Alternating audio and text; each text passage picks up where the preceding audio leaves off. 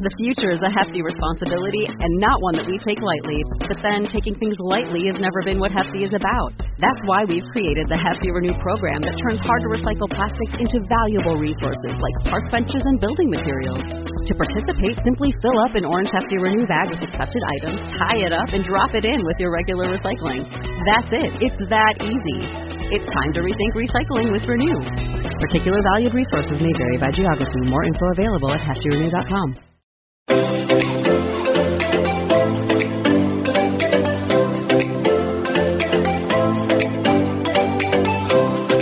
Welcome to Nobody Told Me. Laura Owens. And I'm Jan Black. If you are looking for a way to improve your life, stay tuned. Our guest on this episode, Dr. Mike Rucker, says we can all benefit physically and psychologically from adding more fun to our lives. Dr. Rucker is an organizational psychologist who says fun is a direct neurological route to improving our well-being. And yet it's also a skill that requires some training. He's the author of the new book, The Fun Habit, How the Pursuit of Joy and Wonder can change your life. Dr. Rucker, thank you so much for joining us. Thank you so much for having me. I know you say that your mission is to help the world have more fun. Why is that important to you? So, as a tool to live sort of an action-oriented life, I found it a better mechanism for living a joyful life than pursuing happiness aimlessly. And so, my quick backstory is in that I had been using the tools of positive psychology for quite some time. I'm a charter member of the International Positive Psychology Association that formed around 2009. And the only reason that's important is just to show that I've been using these tools for years. Csikszentmihalyi created this amazing book called Flow. And then a gentleman by the name of Marty Seligman came out with a book called Authentic Happiness around that time. And then a bunch of psychologists and life coaches and things of that nature created this group. Around that time, that's when the ideas of positive psychology, mindfulness, gratitude journaling, things of that nature really got popularized, and rightfully so, because they work. And so I think you saw, toxic positivity wasn't really this label that we were talking about much. And there was this overemphasis on being concerned about your own happiness that was slowly starting to grow. But it was still working, right? There's still so many of us that were really overly concerned about how we could get happier. And quite frankly, those mechanisms were working for me. But in 2016, unfortunately, my younger brother passed away quite suddenly from a pulmonary embolism. And I'd also been an endurance athlete up until that point, an amateur one, really just enjoying that activity. But it was also a great way for me to mitigate, low level anxiety, and quite suddenly found out that these two, aren't correlated. But a couple months after my brother's death, found out I had advanced osteoarthritis, likely due to an injury, and that I wasn't going to be able to run again. And so in that year, I had these two pretty tough things happen to me. Yet I was still this person that highly valued happiness. And so I kept trying to chase it, trying to will myself to be happier. And paradoxically, I was just making myself more miserable, almost to the point of low-level depression. And I was kind of mindful that this was happening, but I was still frustrated because I wanted to be a happy person. And so I just finished my doctoral work in the Bay Area. And like any good academic, I was like, okay, there's a problem here. So let me discover it. And serendipitously around that time, there was emerging research coming out that this Western ideal of being concerned about happiness was quite problematic, and that it correlated highly with not being happy for one, but actually more insidious, people that were really stuck in that mode often tended to become, clinically mentally ill. Unfortunately, it would lead to depression and bipolar disorder in some cases. And so if these tools of positive psych had kind of failed me in that moment, so not necessarily, not helpful for some, but certainly not helpful for me in that time, what could be done? And I realized that even if you're not, it's not an appropriate time in life to identify as being happy, you can still be deliberate and kind of recapture some of your agency and autonomy and do things that you like. And once you start to index those those moments where you're really enjoying yourself, even if you're not identifying as a happy person, once you start to build a corpus of those experiences, happiness just becomes a great byproduct of that. And now through studies since 2016, we kind of know why. And that's because happiness tends for most people to be this act of evaluation, right? Like I want to be there, but I'm here. So what's that, you know, what's the problem with me? And once you really start to ruminate on that distance between, you know, where you are and where you want to be, then not being happy starts to bleed into your identity, right? And you start thinking more about how you're not happy rather than just experiencing life.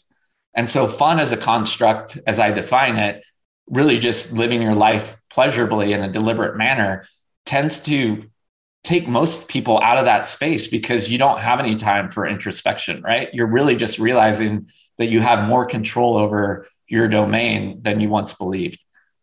But you know what I really liked as well was you write a lot about how to remember the good moments. So it's not like you're saying, hey, I need to just have fun, do some fun activity and forget the fun that I had with my brother or forget the fun I had as an athlete. Can you tell us a little bit more about how people can incorporate that and reap the benefits of the fun they've had in the past?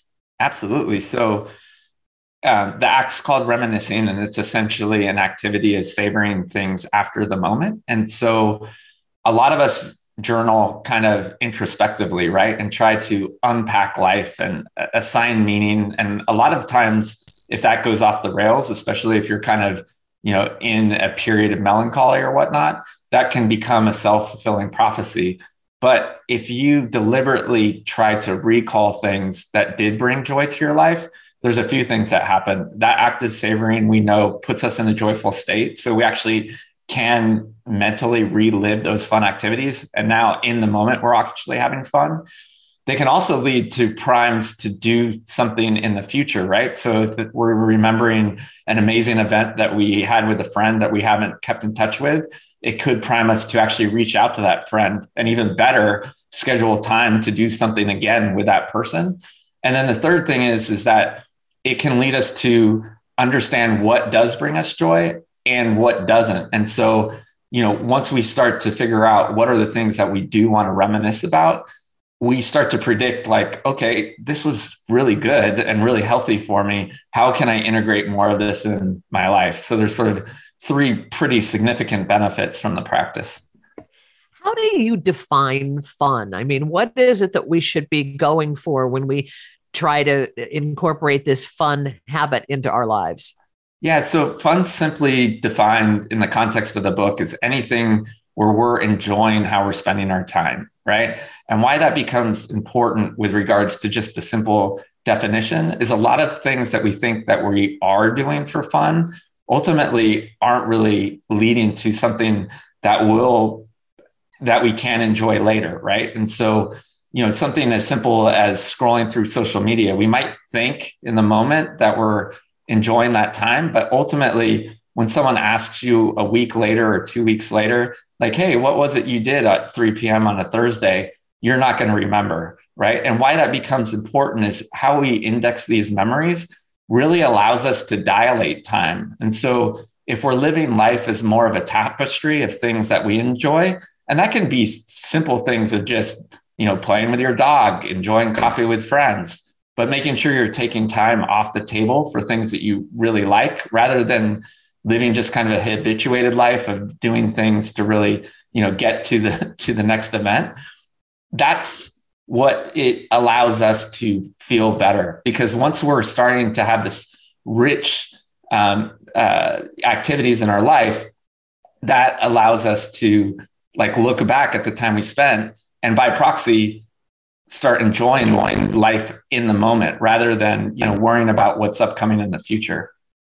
We're glad you're part of our Nobody Told Me family of listeners. And if you're like us, your pet is a member of the family. We've had 15 dogs over the years, most of them rescues. They've each been unique characters with their own likes and dislikes in terms of food. And lately, we've been feeding them Nom Nom, and it's a big hit with each of the three dogs we currently have. One of our dogs is young, one is middle-aged, and one is a senior, and they all get excited when we put Nom Nom in their bowls. Nom Nom delivers fresh dog food with with every portion personalized to your dog's needs so you can bring out their best.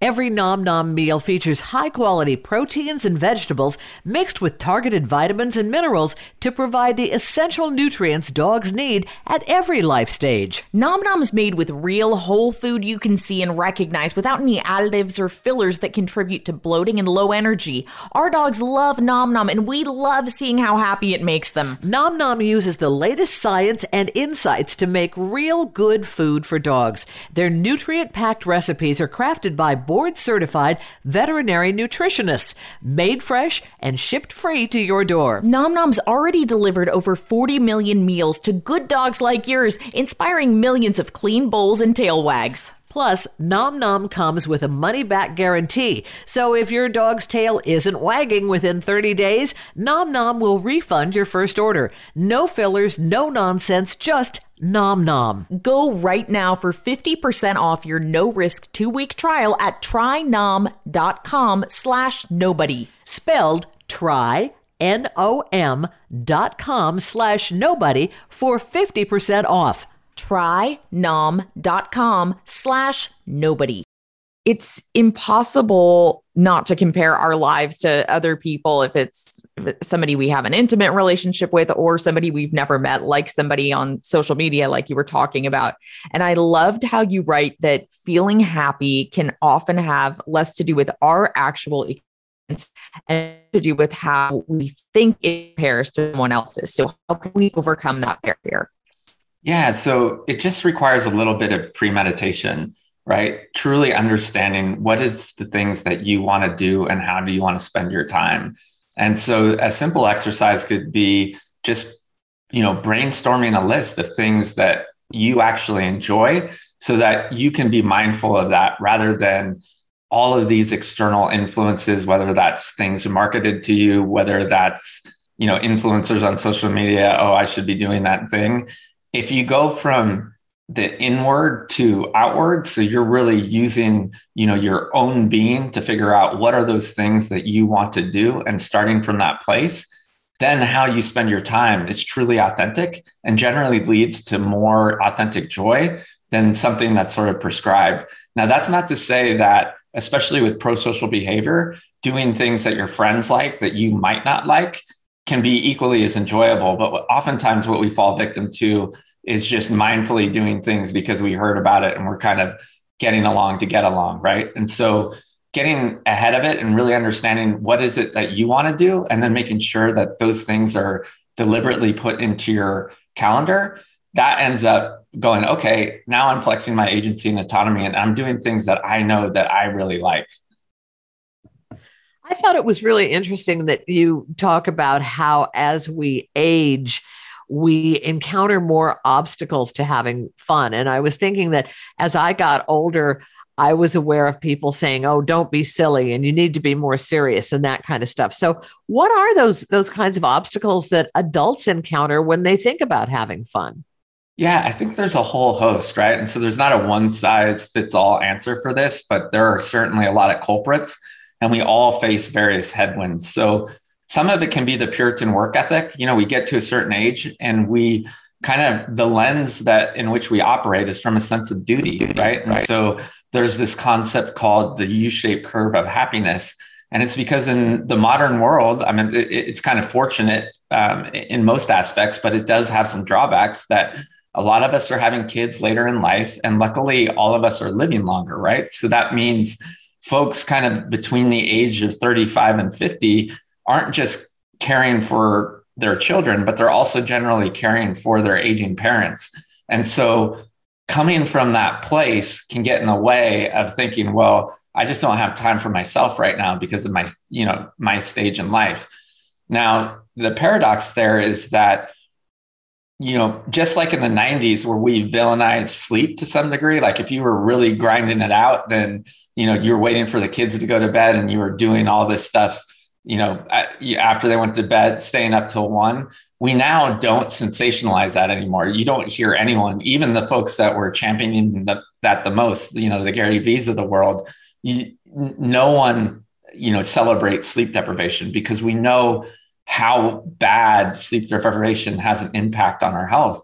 And I think we're now at this new frontier where fun and leisure is sort of the same thing. We know that folks that don't have a transition ritual from sort of their work and dutiful, activities, whether that's caring for other people's or, whatever it is, if they're not taking time off so that they're actually enjoying a certain aspect of their life, they're not showing up the next day the best version of themselves. And so oftentimes that quickly becomes a downward spiral where if you're not enjoying things at all, you're actually not living up to the expectations that you set for yourself because you're not able to be that person that you should be for the ones that you love.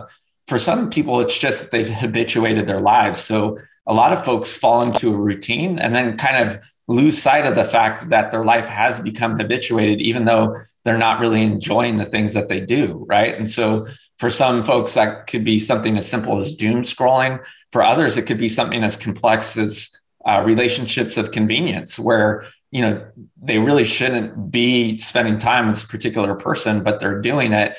And that's because they haven't critically looked at like, wow, this just really isn't a good use of my time. And so looking for those opportunities, finding the space so that you can create joy is often the most important first step, right? Because I always like the opportunity to say the fun habit isn't meant to be additive, right? I think that's kind of under the umbrella of toxic positivity to say, hey, you know what? We're going to add all these fun things in your life to make your life more fun. Like that just becomes another task, another thing that we quote unquote have to do. It's really shifting the mindset into how can we view life that where most of the things that we're engaging in are get to do activities and not have to do activities. How does a work play hybrid life fit into this? Since we were talking off the air about how a lot of people in big cities have moved to different places, maybe to enjoy their lives a little bit more. Yeah, I think it's really figuring out what that transition ritual is, right? And so what we know, especially in the modern workplace, is that as algorithmic work, to use Dan Pink language, moved into heuristic work, we don't really know where the goalpost is anymore. And oftentimes it can move, right? It's one of those, you're doing such a great job that more stuff gets put on your plate. And so whatever the work environment is for you, whether you're an entrepreneur or you're working for someone else, I think creating clear communication channels of understanding what it is that is meant for you to do in that week, and then figuring out what is the transition ritual where you're turning off yourself from work and you're able to be there either for yourself, for the things that you want to do, or being there for the ones that you love and trying to figure out how you want to have fun with them. But, to answer your question specifically, it's really how are you creating that transition ritual so that once work is over, once that kind of sense of duty is done, that what are, where the time is in your schedule that's really meant for you to be able to enjoy life. I know you advocate creating a fun list. Tell us more about that and what goes into it and what kinds of things we might want to put on it. Yeah, absolutely. Well, that last part I can't do, right? Because, fun is so unique to each individual. To highlight this, I often say that most of the things that I enjoy are really high arousal. I like edge work and loud music. And for my wife, fun for her is really things more in a calm state, reading a great book and getting engrossed in it, or sitting next to a pool and, just enjoying that quiet time. So whatever goes on your list, I'm not going to prescribe that. But what I do advocate for is being a little bit premeditated about it, because that creates a couple advantages. So one, it gets your juices thing, right? A lot of us are like, oh, I just don't know how to have fun anymore. As interesting as that sounds, there are a lot of us in that camp. And so either reconnecting to the things that you used to enjoy, getting mindful about things that you want to do or things that you want to plan in the future becomes an important step, because then at least you've done that work. And then pairing it down to things that you can take instant action on, right? So and this is kind of grounded in science, but getting down to a list of about 8 or 12 things so that you can instantly put those in action by scheduling them on your calendar. So, if your list is too broad, which you should do at the beginning, right? I'm certainly not trying to stifle anybody's creativity or, enjoying the act of curiosity of putting the initial list together. But once you have that kind of paring it down so that you don't fall victim to the paradox of choice, because we do know that intuitively or not, when we have these big lists, we tend to, you know, just like our to-do lists, right? They become overwhelming and we can put them to the side. But if you're mindful of like, wait, let me figure out things that I can take almost immediate action on, then we tend to incorporate those things. And the best part about fun is that once you get started, it quickly becomes this upward spiral. Once you understand that you can control some of your time in any given week and that you have more agency and autonomy about how you spend your time, it quickly becomes, you know, this thing that you want to do more and more. And so, you know, it might be just recapturing 2 or 3 hours in the 168 hours that you have in any given week. But once you understand like, wow, okay, so living life a little bit more joyfully is a lot more fun than you know, the week I had prior, then you'll start to get even more creative. Like, okay, well, I don't have more time, but maybe a couple of these activities like house chores that I don't find fun at all, I could make more fun by, you know, pairing a podcast like yours, you know, that's really enjoyable to listen to, or maybe your favorite music. For me, you know, I'm a product of the 90s. And so I grew up listening to gangster rap. There's no way I can listen to any of that in front of my kids. So, you know, actually, when I clean the house, it's my opportunity to kind of recapture that time. I put on headphones and they can't hear any of it. So anyways, it just becomes, you know, once you kind of get a taste for it, it becomes really fun to see how you can integrate more opportunities for really enjoying your time in ways that you might not have thought of. You know that there's going to be somebody who listens to this who's going to say, I don't even have 2 to 3 hours a week. You write about awe, and I'm wondering if we get the same benefits on moments of awe, as brief as they may be, if we're just looking up at the as we do from fun. Yeah, I think so. So awe I separate from fun primarily because when we are in those moments, that transcends our need for meaning making. And also we generally don't experience emotion in those moments. So it's this really special place. And I think you certainly can find it by being deliberate of creating opportunities where that might exist. So for many people, that's getting out in nature, whatever that means for you. To your point, it can be really practicing the art of mindfulness where you're looking for those things, you know, where you're getting curious about those things that connect you to something bigger. So it could be like I interviewed Lisa Feldman Barrett. For her, it's just looking for little plants in the cracks of cement and like realizing that life can exist even in these concrete jungles that we've created, right? To your point, it can be just stargazing and realizing how infinite the world is, but creating opportunities to connect to realizing that you're kind of this small thing and a much bigger thing.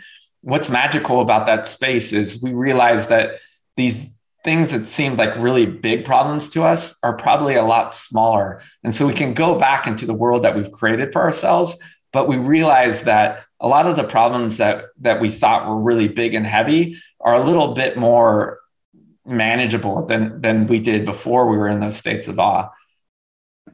I know that another suggestion of yours, and I thought this was interesting, was to reconsider the gym. What do you mean by that? Oh, and you're going to get me in trouble because, you know, my day job is working in the fitness industry. But so I like this because I don't get to talk about this enough. And I think, you know, I have engaged in a lot of with behavioral scientists and it's clear that for a majority of people, likely 80%, you know, based on the data I've seen, exercise isn't enjoyable. We understand that we need to do it, but for the most part, when you look at, you know, Charles Duhigg's work or any sort of, you know, Nir Eyal, look at these behavioral models where reward is a key component to getting people to come back. Exercise and the quote unquote runner's high isn't a reward actualized by most people.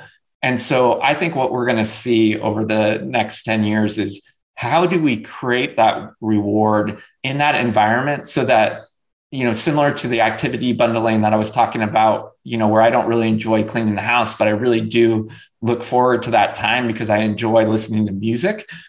it will be the same thing, right? We're more considerate, especially as an industry that thinks fitness is a reward, because we're all believers that, you know, for the majority of the folks, we need to figure out how do we create that fun environment where they want to come back and that the reward isn't necessarily exercise. And so that can be a whole host of ways.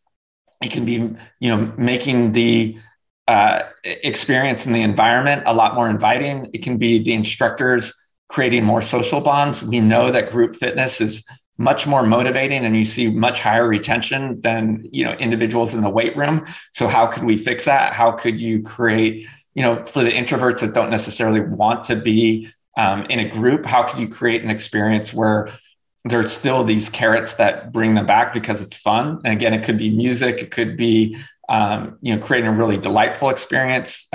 Equinox is good at this, you know, the sort of eucalyptus towels at the end. So it's not the workout, but it's the feeling that you get at the, you know, the end of the experience that makes you want to come back. So I think it's just realizing that exercise in and of itself for most people is work. And that if we do want to create healthy habits, how can we create it so that it's more enjoyable? One academic, I thought, characterized it in a really good way. And that is that, you know, for folks that are familiar for system one and system two thinking, system one being things that where we just enjoy it, right? We don't really need to think about it and it's not hard. That really being the reward. And then, you know, getting away from thinking that anything that system two will bring people back. And so, sorry, that's a little bit in the weeds, but again, you know, creating these experiences and really adding elements that are enjoyable so that the hard work doesn't seem as hard. Yeah. I mean, I've really found that since the pandemic, I've had really a lot of the same benefits that I had in group fitness classes, which I was the biggest fan of. I've had the same benefits if I do group fitness classes live on Zoom. So I think that's kind of an interesting way for an introvert to get their fill of that kind of a gym environment. The social fix. Yeah, exactly. Yeah, and I think that's why Peloton is a hit, right? You know, certainly there's some interesting context because they had such hyper growth and so many people enjoyed it. And also gyms weren't available, you know, so they're going through tough times financially, but that you still can't say that they're, you know, that's not an amazing tool that has a tribe that just absolutely loves them. And it goes to exactly what you're speaking about. I mean, you know, each time I get on that bike, it's like I've been invited to a party. And so, you know, I think you're going to continue to see that. And if you can replicate the experience of something like Peloton, you know, within the four walls of the fitness environment, and you're starting to see that happen, you know, even though Barry's Bootcamp is super hard, the instructors there, you know, are just so fun to be around that draws people back into that experience. It's actually really hard work, especially that particular brand, right? And so I think you're going to start to see versions of that where you're really being more member-centric than trying to prescribe fitness. Thanks for queuing that up. I haven't talked about that enough. Yeah, absolutely. But I was actually talking about Barry's because I've taken 1,200 classes at Barry's. So the pandemic was a big thing at closing. And I think they've actually done a really good job having an online platform now with Barry's X. I actually think it's translated because you do miss the instructors and the kind of energy that they bring to the room and the connection. Because if you're in those classes and you're communicating somewhat with those people, they're calling you out. I think it gives you a lot of the same benefits. And now being in a city without a Barry's, it's been a fun way to maintain a connection, I think. Yeah, absolutely. I know that they built that from the ground up, and primarily because they knew that, you know, the magic at Barry's was going to get lost in something like Zoom. And so making sure that, you know, what we call in psychology, that social contagion, you know, your attachment to your classmates and the instructor were a part of the virtual experience, I think is why they did fairly well during the pandemic when so many other health clubs that, you know, suffered because they lost that connection. Mike, we always ask our guests, what is your nobody told me lesson that you'd like to pass on to others? So what is it that nobody told you about having? Yeah. So that I think we had to learn the hard way and that you'd really like to pass on. Yeah. You know, we touched on it already, but I think, you know, this emerging idea, you know, one professor I like a lot is Dr. Iris Mauss, but her work, she's out of Cal. A lot of her work has now been replicated. And that is that being overly concerned with your own happiness is extremely problematic. And that's not necessarily saying that you can't value happiness. In fact, you know, nothing is wrong with that. Wanting people to be happy, wanting yourself to be happy, that's fine. But once we get overly concerned and we're ruminating on the fact that we're not where we want to be, is generally insanely counterproductive. And that a much better way is just to realize that even in the moment, if you're not feeling great, you can start to create joyful and delightful moments in your life. And that once you index enough of those, happiness is going to be an amazing byproduct. And don't wait around for when that's going to happen. It's kind of going to just spring up on you. But once you reclaim the fact that you do have a lot more control and agency and autonomy over how you spend your time, and you start spending your time deliberately looking for things that really light you up and connect you to things, you know, that are bigger than yourself, you'll just naturally be probably happier than you've ever been. And I do wish someone had kind of clued me into that a little bit earlier. I probably wouldn't have had so many problems come 2016. Well, you just have the best book. We both really enjoyed it. If you can't tell, we loved it. We really did. And we want everybody to get it. So where can people get it, and how can they connect with you on social media? Thank you so much for queuing that up. Yeah, it's available everywhere, which is great. You can get it at Amazon or Barnes and Noble if you enjoy those two places, or support your local bookstore.